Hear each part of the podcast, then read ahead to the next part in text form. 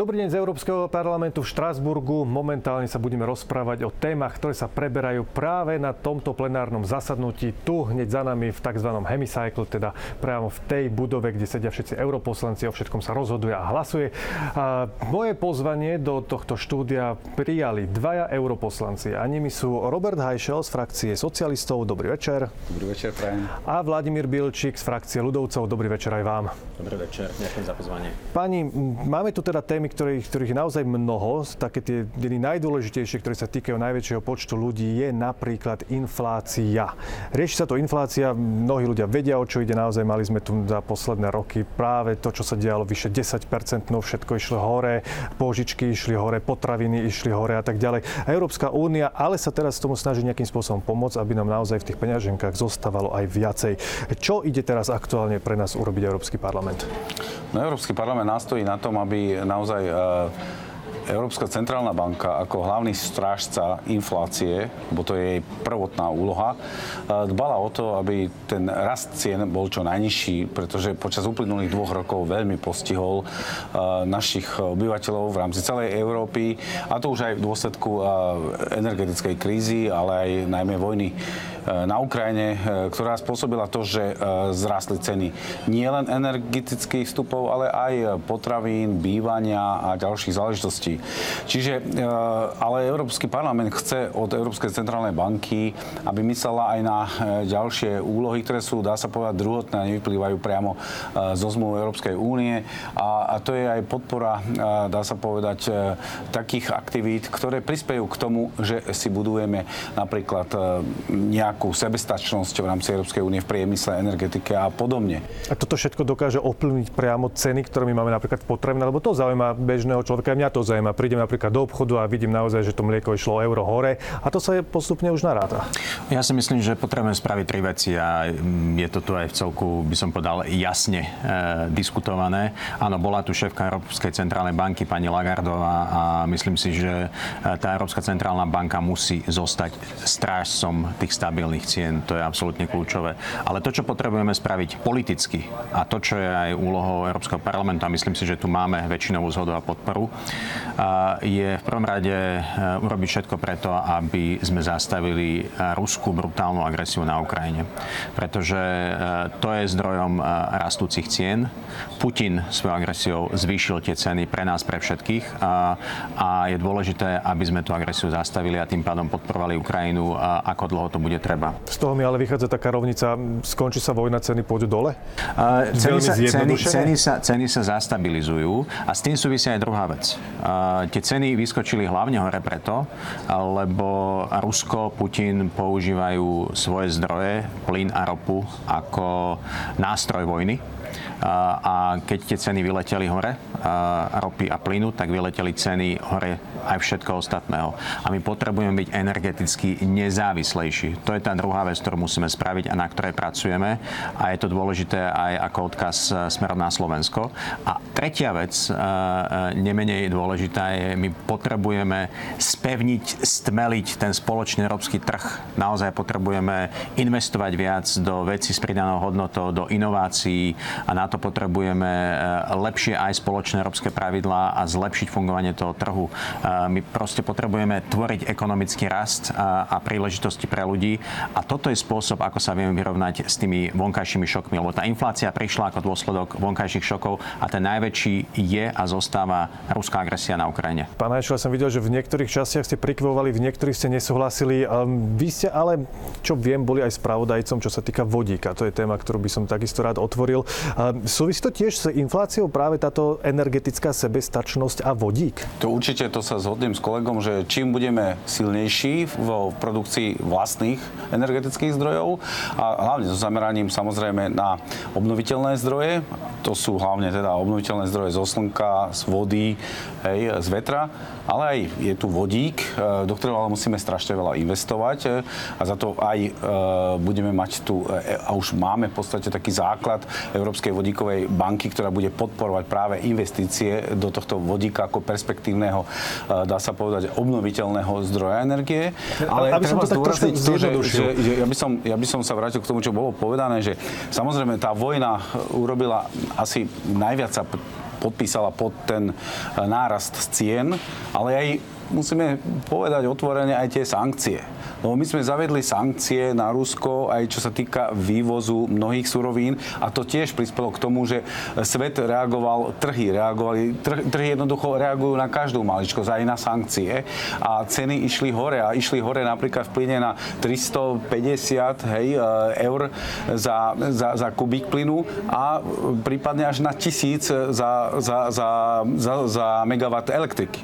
Teraz už sme dosiahli to, že v podstate tie ceny e, sú na úrovni ešte spred vojny, ale stále sú vysoké a napríklad tí, ktorí obchodujú s elektrinou alebo tí dodávateľia stále, stále ešte zohľadňujú nejaké riziko, že kto vie, čo sa stane a tie ceny, ktoré musí platiť konečný spotrebiteľ, stále nie sú na úrovni toho, čo bolo pred e, Ak som teda vojnou na porozumel správne, vy tvrdíte to, že sankcie, ktoré sme zaviedli na Rusko, spôsobujú v Európskej únii vysoké ceny? No spôsobili a v podstate aj ďalej spôsobili, lebo ak máme sankcie, nechceme obchodovať s Ruskom, čo ja chápem ako politický imperatív a museli sme sa preorientovať na zdroje z inakadiaľ.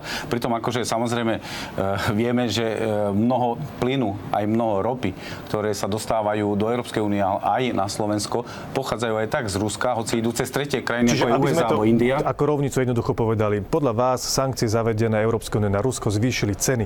Pán Bilčík, súhlasíte Ale nehovorím, to, nehovorím, že to je hlavná príčina. Samozrejme, sankcie Ale boli reakciou Európskej únie na vojnu. Na vojnu, ktorú rozpútal uh, Putin, prezident Putin na Ukrajine ale my sme reagovali sankciami ako politický symbol s, s prvotným účelom pomôcť Ukrajine, ale samozrejme tie sankcie takisto prispeli k tomu, že tie ceny išli hore, pretože ak máte menej na výber e, tých energetických zdrojov, tak tie ceny idú hore, plus očakávania sú, do očakávaní sú započítané rizika. Či videl som, že chcete reagovať. Nesúhlasím s týmto, pretože naozaj tým hlavným zdrojom tých rastúcich cien bola tá ruská agresia, bolo využívanie plynu a ropy ako zbraní. My sme nedávno sa dohodli na ďalšom balíčku sankcií voči Rusku. Už to je dvojciferné číslo tých balíčkov a čudujú sa svete, momentálne máme infláciu pod celkom slušnou kontrolou. Konečne ceny sú stabilné. Myslím si, že keď budem príjmať aj ďalšie sankcie voči Rusku, tak tie ceny jednoducho nepôjdu hore.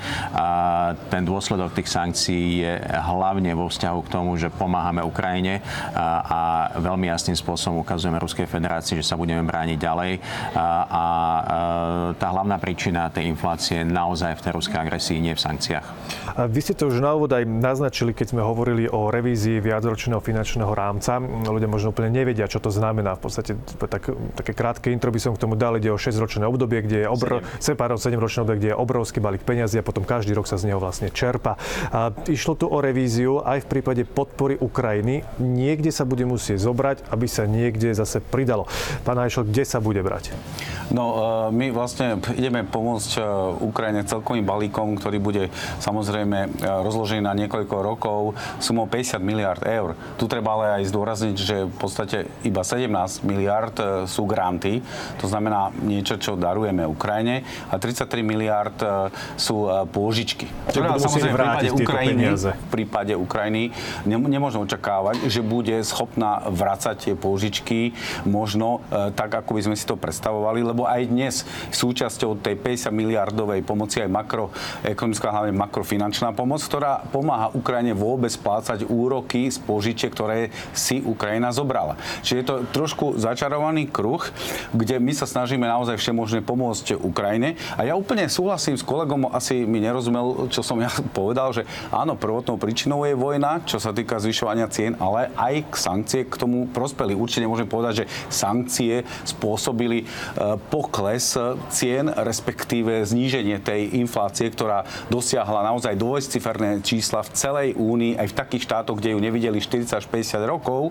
A na Slovensku naozaj, alebo v Českej republike tie, tie e, zvyšovania cien boli obrovské. My ešte aj dnes patríme medzi krajiny, ktoré majú vyššiu uh, Tá základná inflácie. otázka bola, čo som sa pýtal. No, vlastne, áno, k tomu sa kde vrátim. chceme zobrať tie peniaze? Že uh, v podstate sme to zobrali z viacerých zdrojov, ale zár, a musím aj povedať, že uh, autori celého tohto návrhu sa snažili jednak samozrejme pomôcť Ukrajine, a dať do toho balíka všetko, čo sa dalo, že nie sú to len čerstvé a nové peniaze, sú tam už peniaze, ktoré v podstate boli zarátané, ale aj e, zobralo sa aj z niektorých ďalších politík, ako čo mňa najviac mrzí, lebo pochádzam zo Slovenska, ktoré profituje z eurofondov, zobrali sa aj z koheznej politiky asi 400 miliónov, zobrali sa zo spoločnej polnospodárskej politiky asi 700 miliónov, e, trochu viac ešte, a potom sa e, zobrali aj napríklad, respektíve to, čo sme my v Európskom parlamente žiadali, aby sa navýšil rozpočet napríklad na horizont, ktorý práve e, nám pomôže, aby sme sa stali aj technologicky vyspelejšími. Aby sme, aby sme mohli vedu a výskum viacej podporiť, tak bude, zostane na ten horizont e, menej e, peňazí. Ale zároveň to aj napríklad predpokladá, čo je ďalšia časť vlastne nepriama pomoc Ukrajine, že sa navyšujú prostriedky na Európsky obranný fond, ktorý má prispieť k tomu, aby sa nejakým spôsobom vybudovali vojenské, myslím teda materiálne, hej, kapacity e, Európskej únie reagovať na takéto krízy. Pán Bilčík, prečo má takéto presúvanie peňazí medzi jednotlivými programami zmysel? No pretože sa musíme brániť. Jednoducho ruská agresia pokračuje, Ukrajina e, potrebuje našu podporu, pretože bojuje nielen za seba, ale za nás a je to dnes tá najlacnejšia investícia do bezpečnosti a obrany aj ľudí na Slovensku, aj Európy a, a musíme sa brániť. Ja len chcem povedať trošku k tým sumám, ktoré tu boli spomínané. A, nie sú to obrovské sumy, aj keď to znie, že 50 miliardy je obrovská suma, ale je to rozložené do 4 rokov a, a budeme to financovať e, postupne. A, a tie presuny e, sú z rôznych kapitol a sú to relatívne malé čiastky. Treba povedať, že ten rozpočet každoročný, ale aj ten 7-ročný sa nikdy naplno nevyčerpá.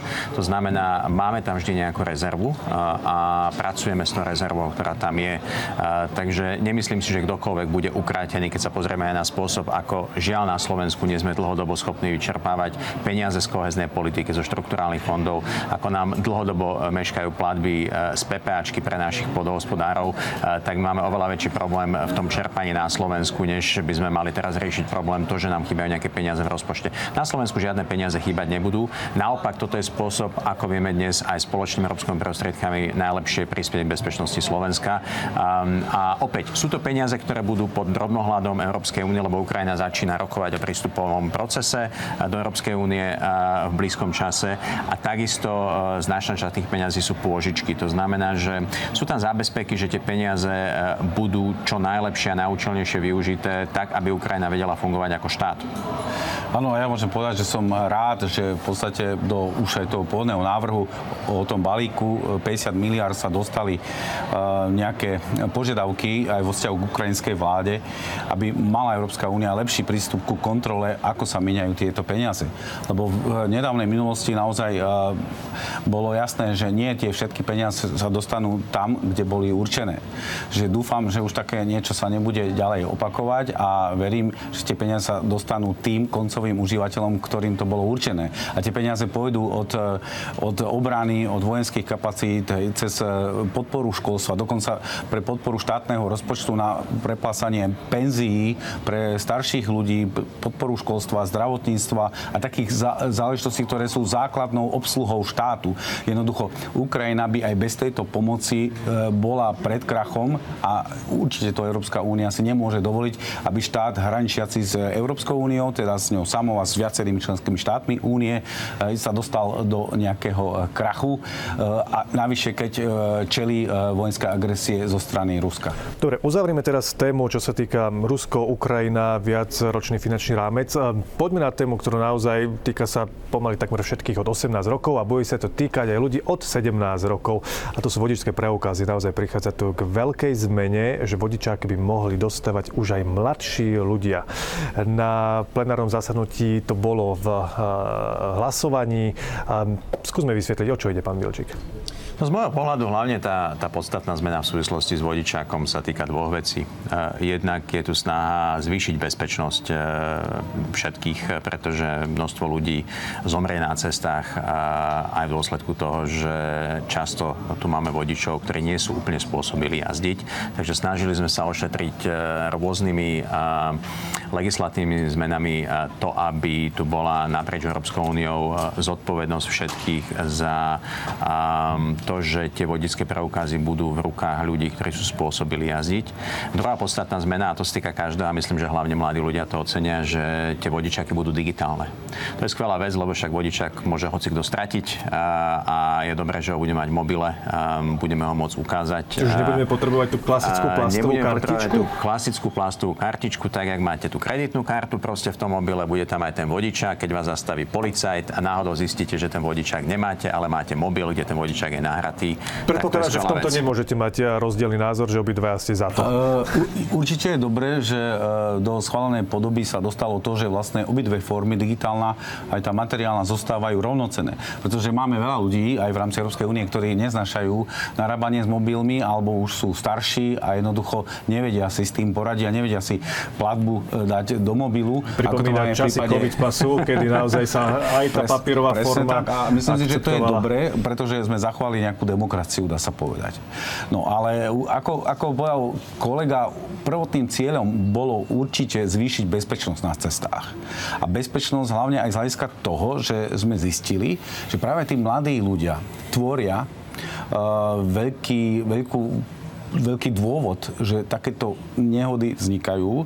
V Európe máme ročne okolo 20 tisíc mŕtvych a dá sa povedať, že na celkovom počte nehôd Eh, keď máme síce len 8% celkových vodičov mladých ľudí do, vo veku do 25 rokov, tak sa podielajú na tých nehodách až okolo 30% tak v tomto smere chcem povedať, že aj preto som nemohol podporiť a nakoniec som sa zdržal hlasovania, hoci vidím veľké plusy celej tejto legislatívy, že eh, to, že sme schválili zníženie vekovej hranice na nadobudnutie vodického preukazu, vodického oprávnenia na 17 rokov, dokonca aj v prípade vodičov nákladných aut, autobusov a kamionov, tak obávam sa, že aj keď je to samozrejme s podmienkou, že musí byť sprevádzaný eh, starším eh, šoférom počas toho prvého roku alebo až počas prvých dvoch rokov, tak nemyslím si, že toto práve prispieje k tomu nášmu cieľu, aby sme zvýšili bezpečnosť na cestách a znížili tú úmrtnosť, ktorá naozaj dosahuje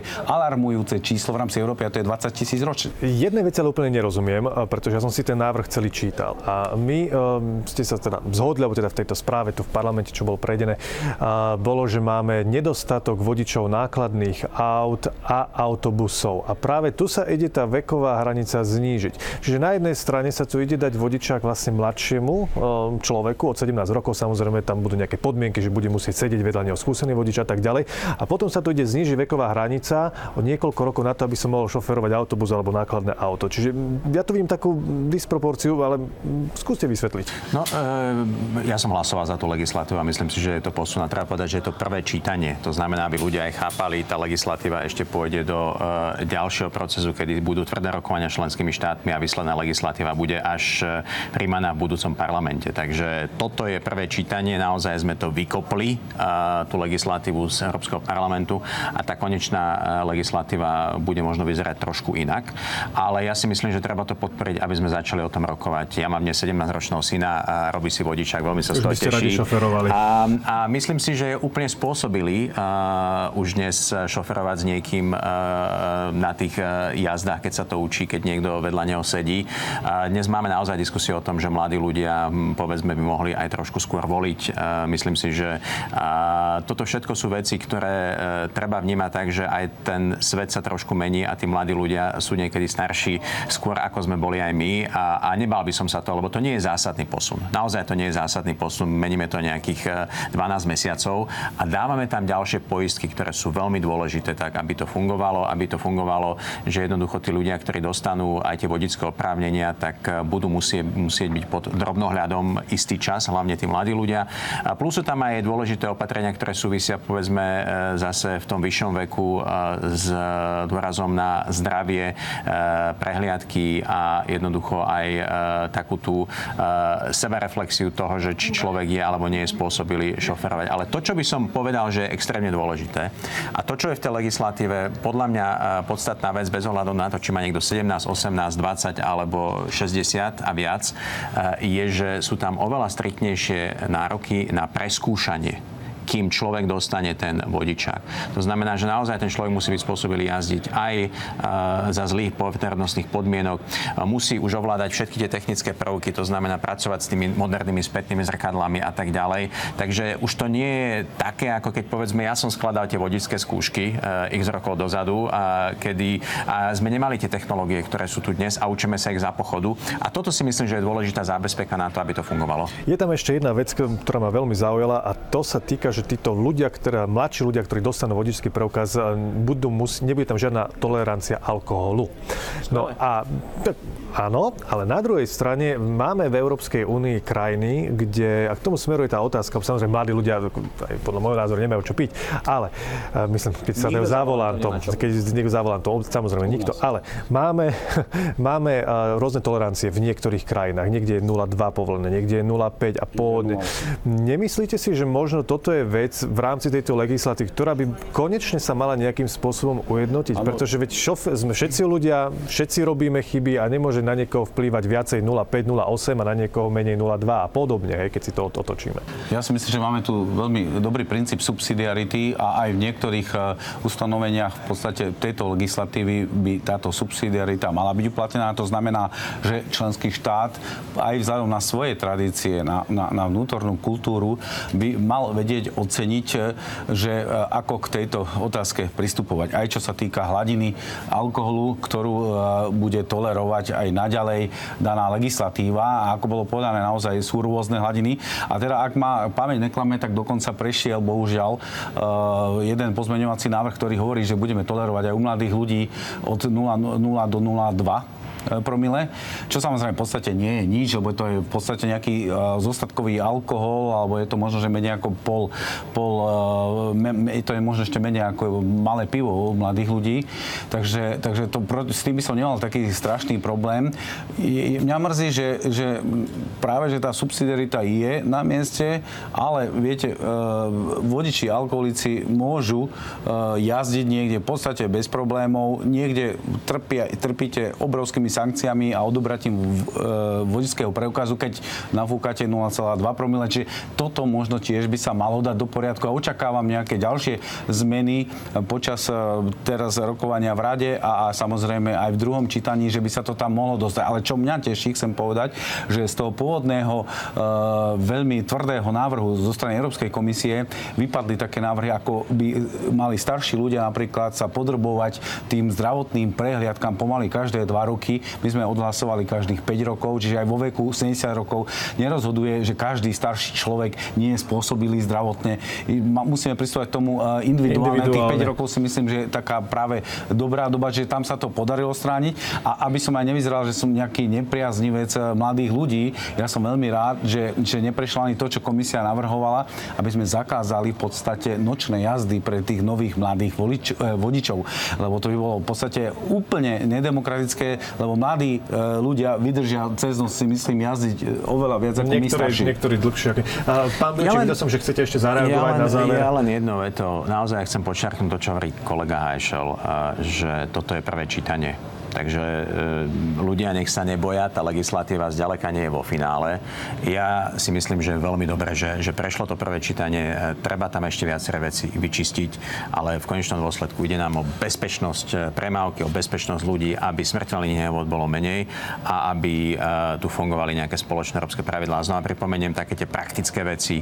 Ten digitálny vodičák, skvelá vec. Výborne. Digitálnym vodi, voličákom, vodičákom, tak, tak to na záver. Možno aj toho sa niekedy do, dožijeme naozaj, že budeme voliť digitálne, tá umelá inteligencia naozaj vie robiť divy.